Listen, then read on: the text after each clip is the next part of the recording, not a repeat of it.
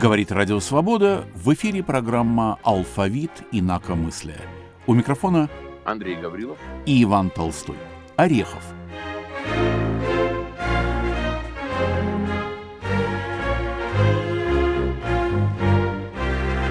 Виктор Алексеевич Орехов. Надо сказать, Андрей, что у меня впечатление, будто мы будем сегодня говорить о вывернутой наизнанку перчатке. Обычно героями наших программ становились инакомыслящие, из народа, из интеллигенции, из любых других слоев общества, но люди, которые самостоятельно, не делая никакой специальной карьеры в этом отношении, пришли к своим собственным убеждениям о природе советского коммунистического большевистского строя, выработали какие-то несогласия с этим строем и затем жили в соответствии со своими этическими этическими новыми установками. Наш случай сегодня совершенно иной. Наш случай — это случай капитана государственной безопасности, который пришел к тому, что нам в социальном, в историческом, в моральном смысле интересно, пришел как бы с другой стороны. Там шпионы приходят откуда? С холода, да? А Виктор Орехов пришел из теплого кабинета. Он пришел из Комитета государственной безопасности, но пришел по существу к тому же. К тому, что творимое зло не должно быть терпимо. И насколько он может с этим злом бороться, настолько он будет это делать. Интересно, Андрей, когда впервые вы услышали имя Виктор Орехов? Вы знаете, до сегодняшней нашей программы, вернее, до подготовки к программе, я был готов сказать, что вот это было в эпоху перестройки, когда появились первые статьи, когда появились, если не ошибаюсь, телепрограммы, уже посвященные Виктору Орехову. А потом я вдруг вспомнил, что, будучи достаточно далеко от диссидентских кругов, в том плане, что никогда не был ни внутри диссидентского движения, не был лично знаком практически ни с кем из наших героев, героев нашего цикла, я вдруг вспомнил, что я слышал эту фамилию, но и для меня полная загадка, почему я не придал этому большое значение. Уже читая его биографию, уже читая подробно его биографию, пересказанную везде, где только можно, заново перечитывая статьи девяностых годов, я вдруг вспомнил, что в одном доме, где я регулярно читал хронику текущих событий, я услышал фразу, что вот э, есть такой Орехов, сотрудник ка гэ бэ, который помогает диссидентам. То ли я решил тогда, по молодости лет, что ничего нет более естественного для нормального человека, нежели помогать диссидентам. Дурацкая точка зрения, я понимаю. То ли по какой-то другой причине факт разговора мне запомнился и всплыл вот, вот недавно совсем из глубин памяти. Но почему-то, то ли потому, что не было никакого дальнейшего продвижения, не было никаких статей особых, никаких, ну не то что демонстраций, никаких коллективных писем. То есть для меня эта история не получила развития. Вполне возможно, что я решил, что вот это одна из диссидентских легенд. Но то, что есть сотрудник ка гэ бэ Орехов, помогающий диссидентам, я повторяю, я услышал довольно давно. Судя по всему тогда, когда еще Орехов не был даже арестован. У меня случай был прямо противоположный вашему. Я тоже давно услышал фамилию Орехова. Абсолютно не могу сказать, когда это было, в каком это было году, при каких это было обстоятельствах. Вот это у меня отшибло начисто. Но я услышал, что есть некий сотрудник ка гэ бэ, который подсказывает диссидентам, чтобы они остерегались, что у них будет обыск, что их могут арестовать, что, может быть, организована какая-то против них провокация. И абсолютно этому не поверил. Не знаю, то ли у меня было такое молодецкое, циничное отношение, но я решил, нет, этого не может быть. Не может сотрудник ка гэ бэ пойти на то, чтобы помогать диссидентам, оставаясь при этом ка гэ бэшником. Может быть, так сказать, не по моральным причинам не может, а потому что слишком опасно. Потому что мне казалось, что все под колпаком. что все пронизывается. Ну, надо сказать, что Комитет госбезопасности свой имидж продвигал именно таким. Ведь э, в чем главный секрет э, советской власти, оборонной промышленности, вообще всего э, находящегося, так сказать, в темной, таинственной области в СССР был? В том, что у нас ничего не работает, в том, что у нас ничего нет, в том, что на самом деле мы никому не опасны. Вот это и был главный военный секрет, который э, должны были все поддерживать, кому это было положено. Просто от, от нашей нищеты, от разгильдяйства, от авося и так далее. Ничего не работало, ракеты не летали, взрыв-пакеты не взрывались и так далее. Было много грубости и хамства, было много запугивания и распальцовки, но ни черта не стреляло и не работало. А если стреляло, то в качестве исключения. Но это нужно было таить. Вот мне казалось, что э, я был под этим воздействием, я был под этими лучами, я верил в то, что КГБ — всемогущая организация, и поэтому в ней зарождение диссидентства было, ну, просто невозможно. Тогда, конечно, я не мог бы объяснить противоречие, почему же сбегают из КГБ, почему остаются за границей невозвращенцы, почему предатели существуют. Ну, мне казалось, может быть, это специальные подставные утки, может быть, это лжепобеги и так далее, провокации. С другой стороны, я уже тогда читал журнал «Былое» и историко-революционный журнал начала двадцатого века, и все, что было связано с этим вокруг, и знал, что к Владимиру Львовичу Бурцеву, к одному из главных руководителей «Былого», вместе с Павлом Щёголевым, приходил человек из охранки и предложил ему свою помощь. И только благодаря этому Бурцев выявил провокаторов. Только в результате этого Бурцев вышел на Азефа и установил, что Азеф работает на обе стороны, и так далее, и так далее. То есть такие люди были. Но мне казалось, что то была романтическая эпоха. А вот нашу эпоху такое невозможно. И тем не менее оказалось, что Клеточников действительно существует. Клеточников — это тот в среде народовольцев, который приходил, опять-таки, из тайной полиции и, и выдавал народовольцам тайны государства планирование против них специальных операций. Тогда это, правда, не называлось. Но вот Клеточников был и э, в КГБ, и звали его Виктор Алексеевич Орехов. Давайте вернемся немного из глубин истории, уже конкретно к нашему герою, потому что действительно это единственное, очевидно, будет когда-либо наша с вами программа, посвященная сотруднику КГБ. Я как-то не предвижу дальнейших наших героев из-за этой организации. И этот человек с уникальной судьбой. Уникальный не потому, что это героическое, а потому что действительно, мы сейчас, наверное, это покажем, второго такого в истории диссидентского движения или около диссидентских кругов, второго такого человека просто-напросто не было. Давайте обратимся к его биографии, тем более, что она достаточно короткая. Виктор Алексеевич Орехов родился в сорок четвёртом году в городе Сумы, Украинская ССР. Он бывший капитан пятого управления КГБ СССР, помогавший советским диссидентам. Так начинается справка о нем в Википедии. Каждый может удостовериться в этом. Срочную службу он проходил в пограничных войсках. Учился в высшей школе КГБ имени Дзержинского. Второй факультет — это факультет разведки и контрразведки. Выучил турецкий язык. То есть, по-видимому, планировалась его отправка на восток. Работал в Москворецком районном отделе КГБ в Москве. Младший оперуполномоченный, звание лейтенант. Обслуживал Институт текстильной промышленности. Работал с иностранными студентами. Работал в Московском областном управлении пятого управления КГБ. Идеологическая контрразведка. В качестве поощрения по службе, хорошее такое слово, был отправлен в заграничную командировку, неофициально рассматриваемую как отпуск. Сопровождал труппу Большого театра СССР в течение более чем двухмесячных гастролей по Японии. Арестован в семьдесят восьмом году за предупреждение диссидентов об обысках и арестах. Судим военным трибуналом, приговорен к девяти годам лишения свободы по статье двести шестьдесят пункт А. Следователем по делу Виктора Орехова был Анатолий Трофимов, впоследствии глава Московского УФСБ.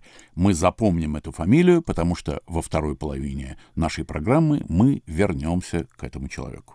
Мне очень нравится выражение «обслуживал институт там, текстильной промышленности или о ком там шла речь, но это потрясающая совершенно фраза из Википедии, но примерно на уровне пользовал, да, пользовал институт технической промышленности. Или, как сегодня сказали бы, квадрат был установлен разведчиками, и артиллерия отработала по нему. Ага, совершенно верно, да.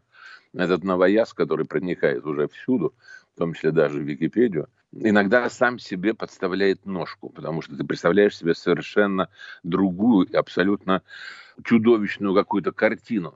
Нет, чтобы написать, что вот он, в частности, в сферу его профессиональных интересов входили иностранные студенты Института текстильной промышленности, и все было бы понятно, не было бы даже вопросов. А вот обслуживал, то есть он был обслугой этого института, так получается, да? Ну ладно, это так, просто к слову.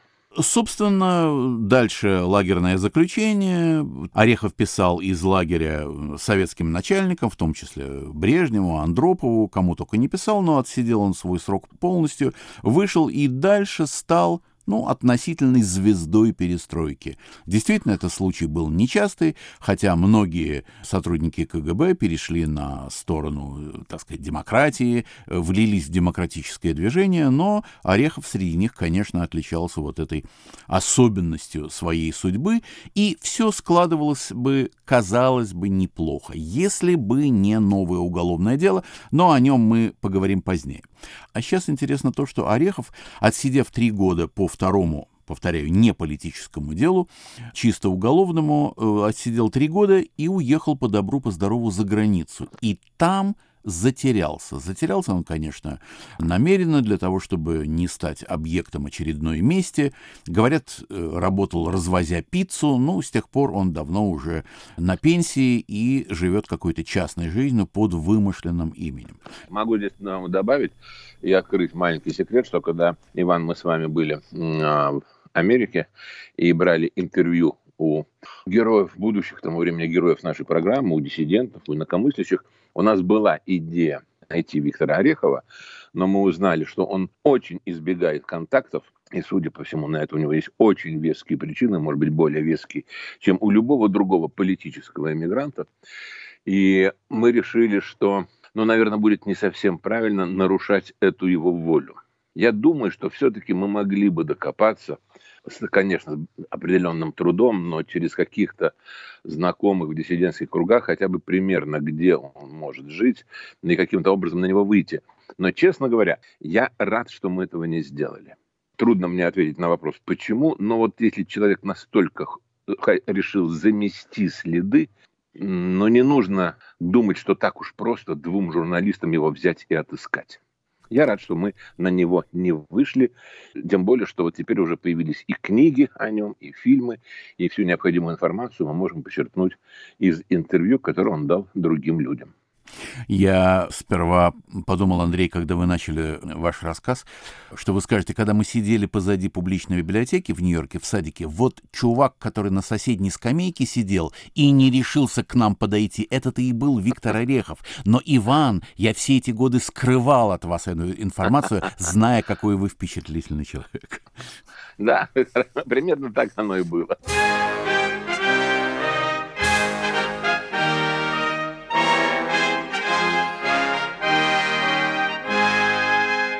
Говорит Радио Свобода. В эфире выпуск «Алфавита инакомыслия».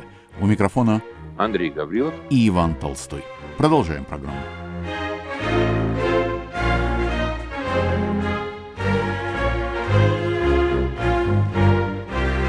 Но вы совершенно правы, что теперь Орехов настолько уже выведен на авансцену, что каждый может о нем и почитать, и посмотреть. Дело в том, что еще в две тысячи одиннадцатом году вышла книга известного французского журналиста Николя Жалло во французском издательстве, и называлась она «Диссидент из ка гэ бэ», но тогда же, насколько я понимаю, Жалло, он нашел Орехова в Америке, ему помогли найти, он десять лет искал, но он тогда же снял и фильм о нем. И вот э, этот фильм доступен на ютьюбе, его могут посмотреть. И мы с вами, Андрей, для нашей программы возьмем фрагменты звуковой дорожки, потому что это совершенно уникальная вещь. Виктор Орехов рассказывает о себе, о своей мотивации, о своем прошлом, о том, как он пришел к пониманию того, что он стал понимать, какие книги он читал, как он предупреждал диссидентов. Ну, словом, я не буду спойлером, не буду рассказывать, что убийца садовник. И давайте послушаем голос самого Виктора Орехова, который все, собственно говоря, и изложит. Сама литература, она, конечно, большое произвела впечатление на людей, которые могли мыслить, могли думать. Ну, я думаю, что я на тот момент тоже мог мыслить и думать, и поэтому, естественно, на меня она тоже произвела впечатление. Большое впечатление произвел и «Архипелаг ГУЛАГ» тоже. Особенно я гордился тем, что я один из первых в Советском Союзе прочитал последнюю книгу, последний том. И, если сказать грубо, это действительно впечатление насилия правительства и руководство Компартии над своим народом.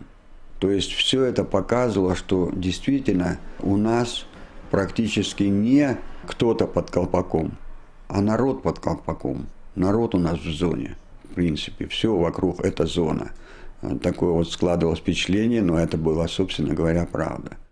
Жесткое такое производит впечатление на психику, когда ты думаешь, что ты делаешь полезное и нужное дело для своей родины, и в то же время ты узнаешь, что ты творишь страшные вещи. Девчонок, комсомолок преследовали за то, что они прочитали книжку про существует ли Советский Союз до тысяча девятьсот восемьдесят четвёртого года. Это ну чушь. То есть они могли бы не только комсомолками лишиться, они, они работали в метеоцентре. Вся жизнь была бы испорчена, если бы я повел себя так, ну, как обычный КГБист. И, во-вторых, чтобы действительно люди не думали о КГБ, как организации, которая, не разобравшись, ничего, ломает судьбы, начинает что-то делать и так далее и тому подобное. Просто я составил бумажку и научил их, как ответить, если их будут спрашивать, что это случайно, они нечаянно купили вместо какого-то там известного детектива или любовной истории французского романа, который хотели купить на книжном нелегальном рынке возле детского мира. А вот им подсунули это, и они только это увидели на работе и не могли ничего сделать. И поэтому так получилось, они начали, что это, да что это. Толком они не читали, никому не, не, не говорили об этом. Вот как узнали, что узнали, я не знаю. Кто-то донес. Но факт то, что да, я их э, беседовал с ним и написал бумажку, что это. Так написал бумажку, что написали как вроде как профилактику сделано, и все закрыли. Но при проверке даже посмотрели, так а зачем это, говорит, хранить в архиве? Взяли и вообще уничтожили. Я получил материалы, несколько материалов по проверке нескольких лиц. Ну, одни были одиночки, которые что-то высказывали против советской власти. И среди этих проверочных материалов были проверочные материалы на Морозова. Я старался, понимаете, как-то завоевать, что ли, его доверие, ну и получать, естественно, литературу, которая меня, собственно говоря, тоже интересовала. Вот. И начальство настаивало на том, чтобы подготовить его как бы к вербовке. И ну, сделать его негласным сотрудником КГБ, чтобы получать информацию. Ну, естественно, я прекрасно понимал, что без него не получится этого, потому что он только может по своей недальновидности что-то сделать, что-то сказать, но конкретно сотрудничать, естественно, он не будет. Я брал у него какую-то литературу, которую я должен был просто изъять. То есть мы должны были что сделать? Зная, что у него эта литература есть, просто-напросто прийти к нему с обыском, изъять и записать. И, в принципе, он был готов уже для того, чтобы ему отправиться по этапу. Он мне стал доверять, и я ему сказал, я по-честному говорю, я говорю, я просто тебе говорю, как человек, честное слово, что я тебе это верну, и нигде это не будет зафиксировано. История с Григоренко меня просто и поразила, и убила. И я не знаю. Я эту запись как раз слушал, интервью с Григоренко, кстати, у Морозова. Вот, когда он навзрыд плакал и говорил, что за что это сделали, меня решили родной земли и лишили даже быть похороненным в родной земле, когда заслуженный генерал, действительно прослуживший столько, ну, вот это было, конечно, шоком очень сильным, чисто психологическим. Как обращаются с нашими же людьми наше правительство, которое эти люди защищали. Вот это, это настолько думаешь, кому ты присягал, там говорят о присяге, там, кому? Я знал точно, во все верил, все это видел. Видел документы, которые готовятся, чтобы лишить его гражданства еще до его выезда. Предупреждал же сам. И знаете, и, и все-таки какая-то вот была какая-то, ну я не знаю, какая доля того, что а вдруг, а вдруг он приедет обратно, а вдруг все-таки это не могут они лишить. Ну как? Потому что Григоренко проводит за границей антисоветскую пропаганду и агитацию, лишить его гражданина Советского Союза Президиума Верховного Совета. Это, наверное, было, ну, может быть, какой-то каплей, которая, в общем-то, решила, или мне тут не место, нужно уходить, а просто так-то оттуда не уйдешь, или просто хотя бы чем-то помочь этим несчастным бедным людям, которые страдают ни за что. Именно ни за что. За свою, э, так сказать, за свой взгляд на жизнь, за то, что они хотят, чтобы у нас было цивилизованное общество, а не э, общество чуть ли не рабовладельческое. Это мы э, так говорим, тоталитаризм, знаете, мягко. А практически страна рабов. Это были фрагменты из беседы, можно сказать, из исповеди Виктора Орехова. Его голос... Передача с ним записана в две тысячи одиннадцатом году французским журналистом Николя Жалло, который впоследствии по материалам этой беседы, собрав еще биографические разнообразные документы, выпустил книжку «Диссидент из ка гэ бэ». Эта книга теперь доступна и на русском языке, она вышла в издательстве «Нестор история» в две тысячи двадцать втором году. Андрей, как вообще вы оцените, вот если вам нужно с новым, подрастающим, молодым, интересующимся поколением разговаривать, там, с детьми или с друзьями ваших детей или внуков. Как вы вообще расскажете о феномене Орехова? Что это за случай с вашей точки зрения? Ведь для вас, особенно для вас, в гораздо большей степени даже, чем для меня, эпоха семидесятых годов — это такое неутихающее вчера, это время, когда вы были уже абсолютно взрослым и все понимающим человеком. А у меня очень сложное отношение к феномену Виктора Орехова. Я прекрасно понимаю мотивацию тех диссидентов, которые о нем вспоминают с теплотой, то есть тех, кому он действительно реально помог. Он не мог помочь, судя по всему, избежать ареста, правда? Но он мог помочь во время обыска или не заметить некоторые компрометирующие материалы, или, заметив их, по-другому оформить протокол обыска.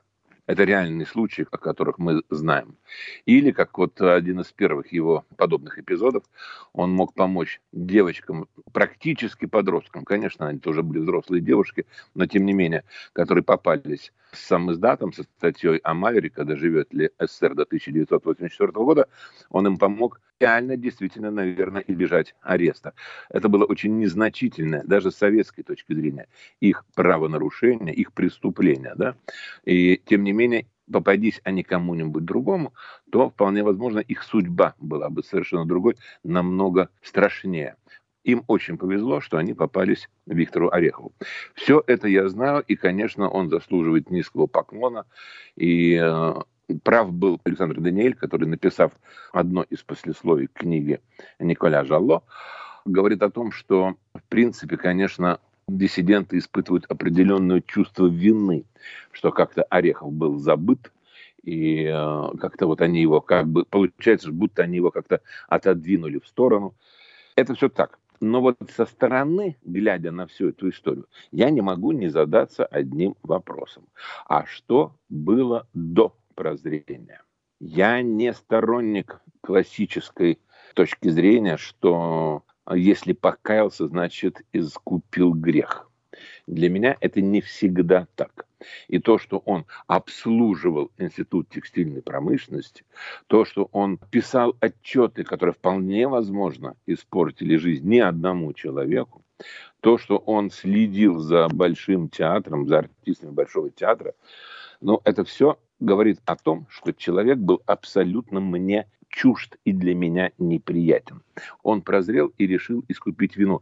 Это факт его биографии. Он сделал, что мог, для того, чтобы эту вину искупить. Сделал немного, был арестован, знал об этом, шел на это сознательно. Могу ли я считать, что он полностью искупил свою вину? Я человек, которому не грозили аресты, которому, соответственно, он не мог помочь. А вот именно, повторяю, взгляд со стороны. Я считаю, что нет. Я считаю, что вина органов и каждого отдельного сотрудника этой чудовищной организации, каждого отдельного винтика, если уж цитировать, идейного отца всего того, что происходило, столь велика, что искупить ее полностью им не удастся.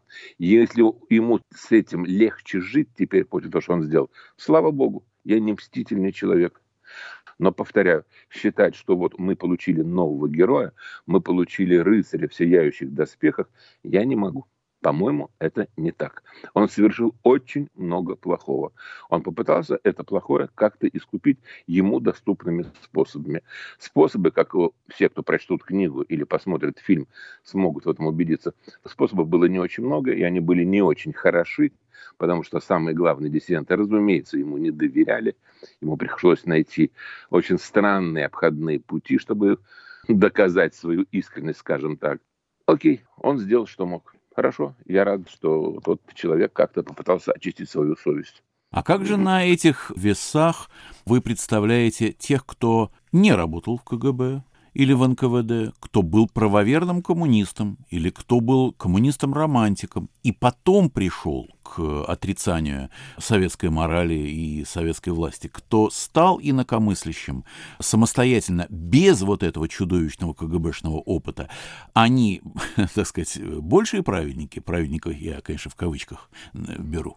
Но они, насколько я понимаю, никакой институт не обслуживали, если мы говорим людей, которых мы исключительно оцениваем по их убеждениям, да, они никакой институт не обслуживали, они никого не писали доносы, они просто верили во что-то, во что потом верить разуверились. Простите, пожалуйста, наш герой одной из наших прошлых программ Лев Копелев об этом пишет, что он был правоверным комсомольцем.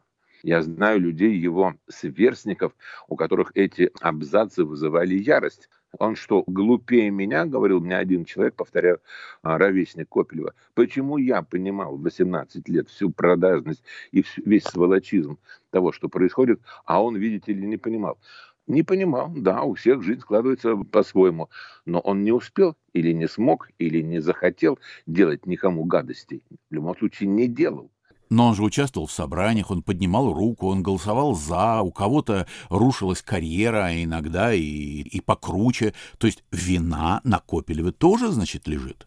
Вы знаете, но в конце концов мы все знаем, что когда вы идете в булочную, покупаете батон, то своим уплатой налога вы финансируете и ка гэ бэ, и армию, и все остальное. Я так понимаю, что все-таки есть какая-то более-менее разумная черта.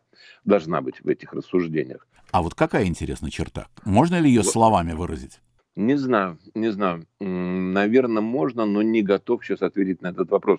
Я готов с вами обсудить или подискутировать на эту тему в любой другой следующей программе, когда я немножко хотя бы об этом подумаю. Не забывайте, что в конце концов нефть нет, не все, но подавляющее большинство несогласных, инакомыслящих, диссидентов и так далее прошли через, хорошо, пионерию, где они тоже поднимали руки, когда кого-то откуда-то исключали, да, или кому-то ставили, ну, не на вид, тогда не было в пионере, по-моему, такого выражения, но, тем не менее, делали кому-то козью морду. Но где-то вот есть все-таки та грань, с одной стороны, которой вот это участие в Ой, извините, в свальном грехе, да, а после чего ты уже должен быть нормальным человеком в том плане, что ты должен понимать, что ты делаешь. И вот мне кажется, что нащупывание вот этой грани, оно, да, конечно, у каждого человека свое. У Орехова это проявилось тогда, когда вот эти девчонки попались ему, прошу прощения, у этих, сейчас, наверное, уже взрослых, а не у этих взрослых женщин, девчонки просто потому, что так написаны его воспоминания, как будто они совсем были еще девчонками-неумехами. У него проявилась эта черта. Когда мы попались эти девчонки, он понял, что в его власти сейчас сломать, ни за что сломать им судьбу. Он этого не сделал. Вот это была его черта. Но мы-то со стороны можем смотреть, что было до этого. Мы же не Орехов. Каждый сам переступает какую-то черту в каком-то определенном возрасте. Я очень хорошо помню, что в первом классе я наябенчил на своего приятеля, который принес а, в школу какой-то там муляж пистолета. Ну да, я в этом виноват. Я, я абсолютно спокойно признаю эту вину, считая, что моя линия, моя граница, так, по которой, как помните в песнях Джонни Кэша «Walk the line», то есть идти по границе, не переступать линию, она все-таки находится не в этом моменте. Вот и все.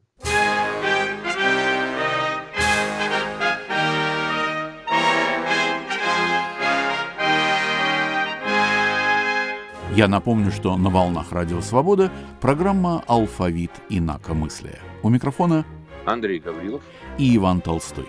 Орехов. Виктор Орехов.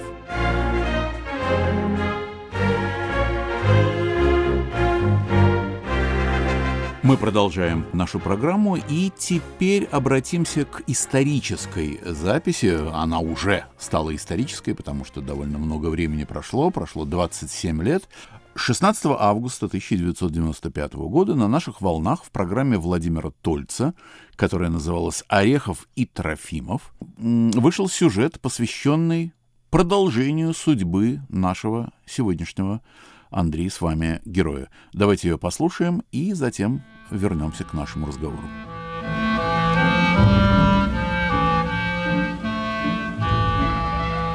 Россия вчера, сегодня, завтра.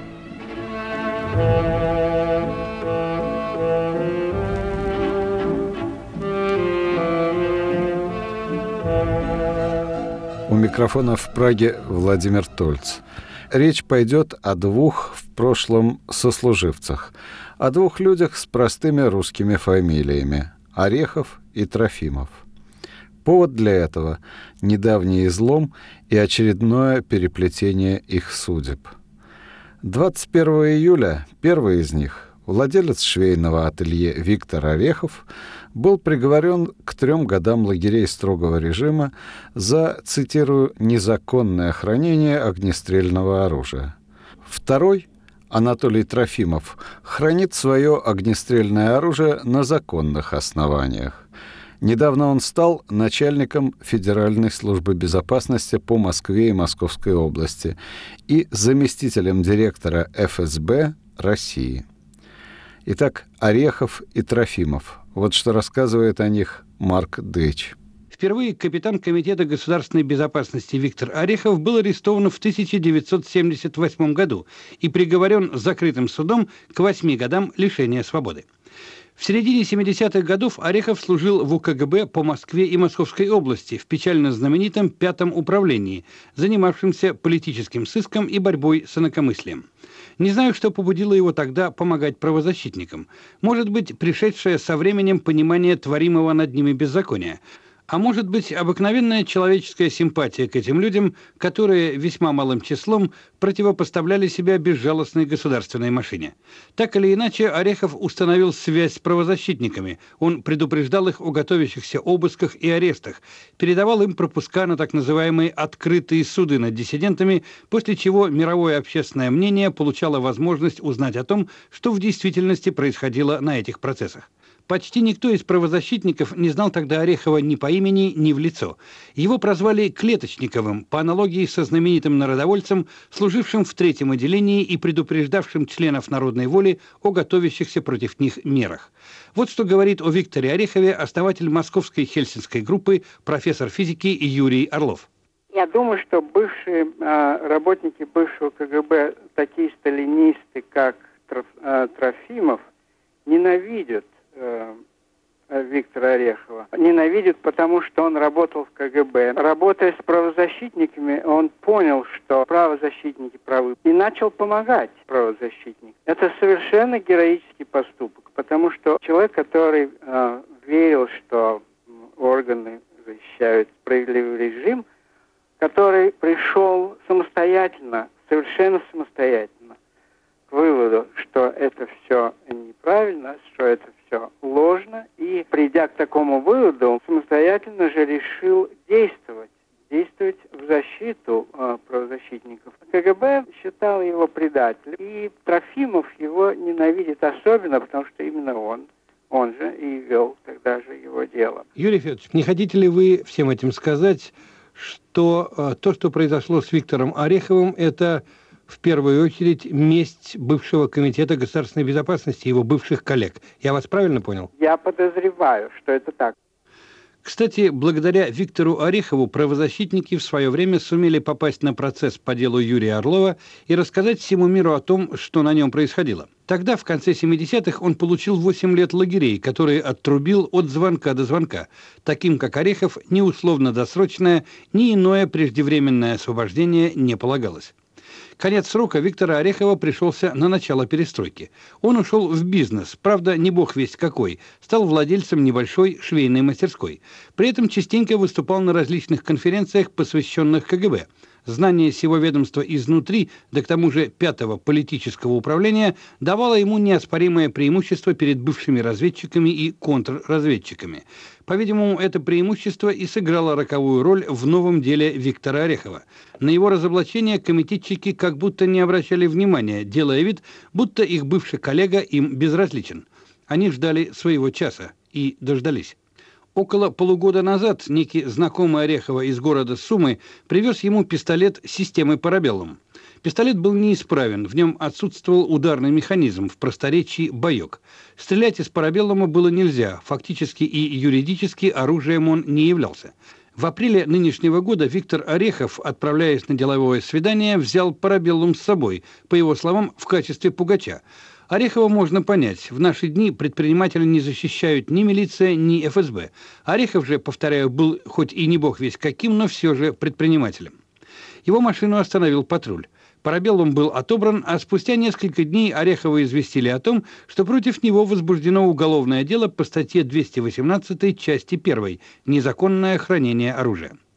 Следствие по этому делу шло вяло. Орехова даже не арестовывали, предполагая достаточно мягкий приговор. Обычно в подобных случаях три года условно. Поэтому решение суда, три года лишения свободы в лагере строгого режима, был в достаточной мере неожиданным и для него самого, и для его адвоката. Во время следствия и судебного процесса были допущены весьма серьезные нарушения. Одно из них таково. Во время следствия «Парабеллум» был отправлен на экспертизу с нарушением всех возможных процессуальных норм, в результате чего у следователей была возможность заменить недостающие или неисправные детали пистолета. В результате появилось заключение экспертизы. Пистолет исправен, из него можно было стрелять. Возникает вопрос, почему во время процесса защитник Орехова не обратил внимания суда на столь явное нарушение? Ответ прост. Уже после окончания процесса адвокат признался жене Орехова в том, что на него, цитирую, оказывалось сильнейшее давление сверху. Еще более серьезное нарушение процессуального права произошло в зале суда. Когда судебное разбирательство было завершено, и судья Григорян вместе с судебными заседателями удалилась в совещательную комнату для вынесения приговора, туда же вошла прокурор Бабинова и оставалась там до вынесения приговора. Находившиеся в зале слышали ее громкий голос, которым она что-то втолковывала суду. По этому поводу имеются письменные показания свидетелей из публики. И тут возникает второй вопрос. Можно ли считать законным приговор, вынесенный при непосредственном участии прокурора? Вопросов в новом деле Виктора Орехова немало. Оно, похоже, вдохнуло свежую струю в российское правозащитное движение. В Москве распространено обращение «Всем людям доброй воли». Возле Генеральной прокуратуры прошли пикеты в защиту Виктора Орехова. Активизация правозащитников не случайна. Они высказывают серьезные опасения за жизнь бывшего капитана ка гэ бэ. Дело в том, что вся эта история с Парабеллумом произошла вскоре после назначения на пост начальника эф эс бэ по Москве и Московской области и одновременно заместителем директора эф эс бэ генерал-полковника Анатолия Трофимова. Именно его помянул основатель Московской Хельсинкской группы физик Юрий Орлов. Анатолия Трофимова знают многие правозащитники, и прежде всего те, чьи дела он вел, а таких было немало. Александр Подрабинек вспоминает об Анатолии Трофимове. Он производил серьезные впечатления. Многие следователи пятого управления – это люди, которые пришли туда на работу из ЦК ВЛКСМ, из всяких отделов идеологии, и в них чувствовался непрофессионализм. Это были не следователи, это были... ну, как бы идеологи в ка гэ бэ. Этот человек был профессиональным следователем. Он производил впечатление э, человека хваткого, цепкого. И надо сказать, что допрос, который он мне учинил, существенно отличался от допросов, которые проводили раньше. Допрос продолжался, может быть, около часа. И отнюдь не сразу же я понял, зачем он пришел, чего он хочет. Ну, потом это... выяснилось. Уже тогда можно было понять, что это человек, который очень точно знает, чего он хочет, к чему он стремится. Целеустремленности ему не откажешь. А что касается методов, которыми он добивался своих целей, то об этом, может быть, лучше свидетельствует хроника текущих событий и могут рассказать люди, дела которых он вел, занимая должность сначала следователя у ка гэ бэ по Москве и Московской области, а потом заместителя начальника следственного отдела у ка гэ бэ. Ну что же еще можно сказать о Трофимове? Невозмутимый, целеустремленный, совершенно очевидно, что человек безжалостный и способный повышать свою квалификацию и способный, очевидно, добиваться в этой жизни того, что он себе наметил. Воспоминания о Трофимове Александра Подрабинека дополняют воспоминания Виктора Орехова. К сожалению, по вполне понятным теперь причинам у нас нет сейчас возможности записать на пленку его голос, но от этого заметки бывшего капитана ка гэ бэ не становятся менее достоверными. Трофимов всегда говорил, вспоминает Виктор Орехов в интервью газете «Экспресс-хроника», что в нашей системе, то есть в ка гэ бэ, он продвинется далеко. Я недоумевал, каким же образом? Я знаю его примерно с шестьдесят шестого года, когда пришел на практику в Сокольнический отдел ка гэ бэ. Ему доверяли. Вскоре он стал вести диссидентские дела. И помню, когда шло дело Юрия Орлова, Трофимов посылал меня взять справку, не было ли у Орлова в детстве травмы головы. У высшего начальства было намерение пустить Орлова по психиатрии. Толя, говорит далее о Трофимове Виктор Орехов, это человек, который будет выполнять все, что скажут сверху, все абсолютно. Он будет фальшивить, фальсифицировать дела, как это он делал и с моим делом. Он напористый, наглый и ради исполнения воли начальства готов сделать что угодно. Однажды, уже во время моего следствия, Трофимов откровенно сказал мне: «Я добьюсь того, чтобы у нас в ка гэ бэ были свои трибуналы, чтобы таких, как ты, мы судили самостоятельно, и никто об этом не знал». Это была именно его идея, а не веяние начальства, не намерение властей. Не знаю, будет ли теперь Трофимов воплощать свою идею в жизнь, но он сделает все, чтобы удержаться на своем посту.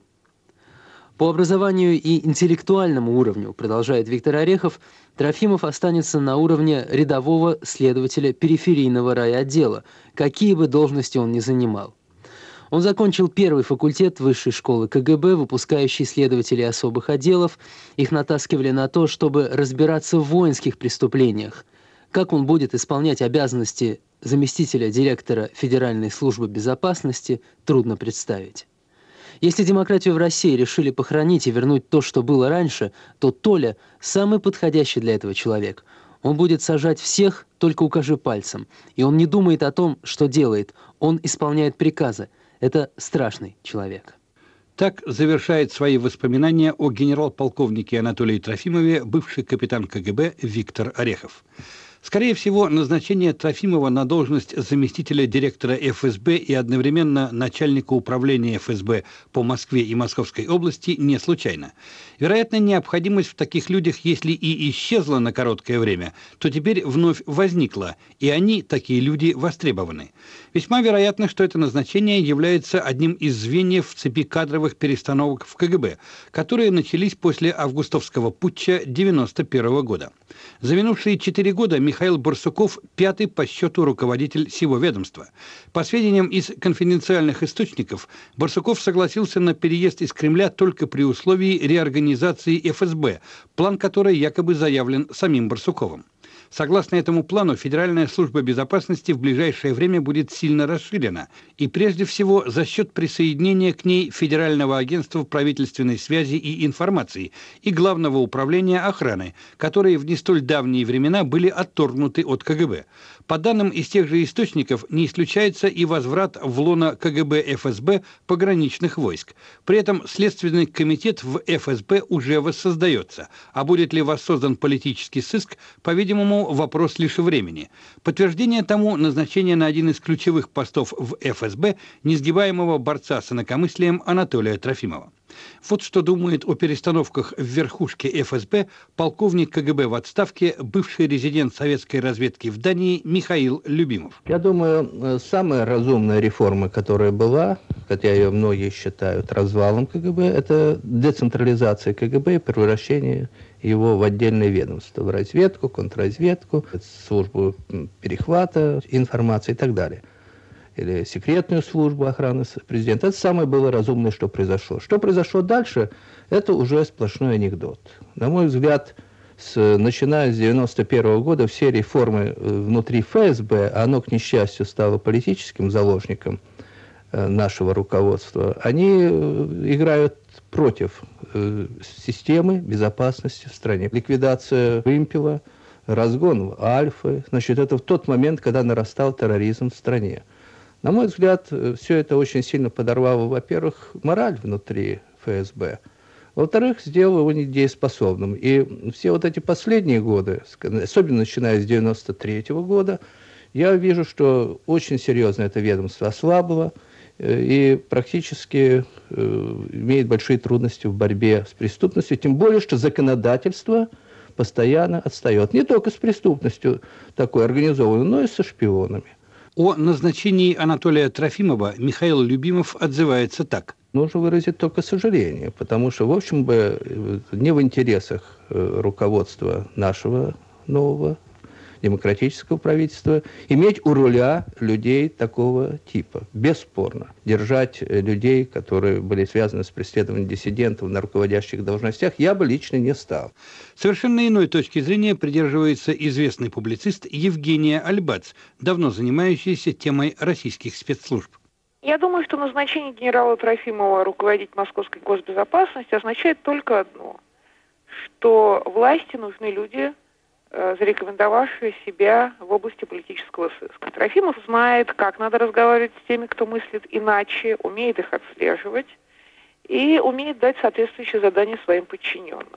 Как происходит назначение? В нашей стране назначают людей на высокие государственные посты либо по принципу личной преданности, либо потому, что власть уверена в том, что именно этот конкретный эмиряк способен выполнять те задачи, которые она ставит ему. Власть может быть уверена в том, что в Москве госбезопасностью руководит человек, который не будет возражать, когда будут даны указания применить э, оперативно-следственные мероприятия против людей, которые власть считает э, себя оппозиционной. Ничего другого ждать и нельзя было. Собственно, еще в декабре девяносто третьего года сам президент Ельцин признал, что все реформы, которые происходили в ка гэ бэ, носили исключительно косметический характер. И, как вы помните, в этом же указе была замечательная фраза о том, что сохраняется опасность возникновения политического сыска. Так вот, сегодня власть, назначив Трофимова, признала, что эта возможность не только сохранена, но и востребована новой властью. Я полагаю, что все события последнего времени, в том числе последний указ президента об изменении структуры администрации и о возможности подчинения администрации президента силовых ведомств, само назначение генерала Барсукова руководителем Федеральной службы безопасности, то есть Лубянки, говорит о том, что в стране целенаправленно идет установление авторитарного режима. Причем, если раньше об этом только говорили политологи, не очень дававшие себе отчет в том, что они пророчат, то сейчас эта концепция взята на вооружение.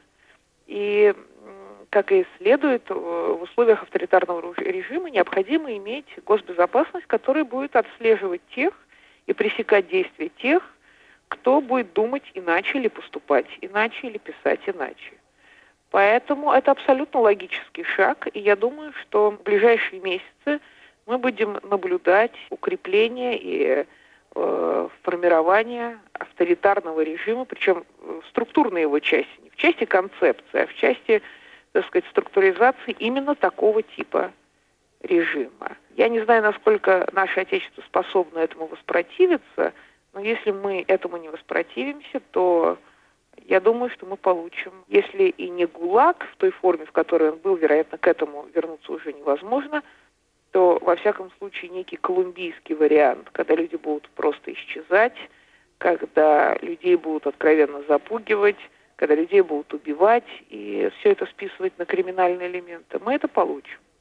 Скажите, пожалуйста, Женя, не кажется ли вам, что ваши выводы э, несколько глобальны? Ведь, собственно говоря, речь идет о назначении всего лишь одного единственного человека. Если бы назначение э, Трофимова было исключением из общего правила, то, может быть, можно так и говорить. Хотя, согласитесь, что э, люди, когда-то называвшие себя демократами, и как тот же Ельцин, испытавшие на себе все оперативно-следственные мероприятия КГБ, я могу вам сказать, что Ельцина э, подслушивали и дома, и в сауне, и в комнате его тренерши по теннису, и так далее, и так далее, и так далее. Что если люди назначают на руководство московской госбезопасности, повторяю, столичной госбезопасности такого человека, у которого репутация с точки зрения демократов просто негативная, а наихудшая возможная репутация, это значит, что власти нужны именно такие люди. Кроме всего прочего, ведь это же не просто назначение только Трофимова. Назначает Михаила Барсукова, руководитель эф эс бэ. Понятно, что идет усиление всей компании генерала Коржакова. И Коржаков, и Барсуков – это люди, вышедшие из КГБ. Ведь не секрет, что кремлевский полк, в котором служил Барсуков, это была часть девятого управления КГБ. Это люди, несущие ментальность этой организации, и уж демократами их, наверное, сложно как бы назвать. И последний указ президента, который позволяет полностью подчинить все силовые структуры напрямую э, фактически Коржакову, это как бы все тоже оптимизма большого не вызывает. Власть совершенно очевидно создает авторитарную структуру, которая бы в условиях выборного года могла бы контролировать инакомыслящих. Неважно, это будут коммунисты или демократы, очевидно, что это будут э, люди, которые думают иначе, чем думает власть. Таково мнение известного публициста Евгении Альбац. Указ президента Ельцина о назначении Анатолия Трофимова заместителем директора Федеральной службы безопасности и начальником управления эф эс бэ по Москве и Московской области имеет гриф «для служебного пользования». Любопытно, что меньше чем через два месяца после назначения Трофимова на новую должность возникли два дела, связанные с двумя бывшими его подследственными. Первое, правда, назвать делом можно лишь условно. Речь идет о возможном освобождении Сергея Ковалева от должности уполномоченного по правам человека. И хотя президентский указ на сей счет все еще не подписан, глава администрации президента Сергей Филатов говорил об этом как о принятом решении. Зато второе дело в буквальном смысле слова. Бывший капитан ка гэ бэ Виктор Орехов, в отличие от Сергея Ковалева, не защищен депутатской неприкосновенностью и посему осужден на три года лагерей по явно сфабрикованному делу. Все это может быть случайным совпадением, а может быть и симптомом нового политического курса. Россия вчера, сегодня, завтра. Орехов и Трофимов. Этот материал для нашей программы подготовил Марк Дейч.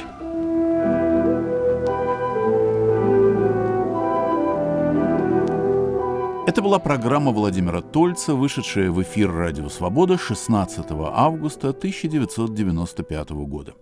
Необходимо добавить, что двадцатого февраля тысяча девятьсот девяносто седьмого года Трофимов был уволен, по мнению некоторых СМИ, в результате депутатского запроса Юрия Щекочихина. Уволен с формулировкой «за грубые нарушения, вскрытые проверкой Счетной палаты Российской Федерации и упущения, допущенные в служебной деятельности, спустя два дня после того, как двое его подчиненных были задержаны за торговлю героином».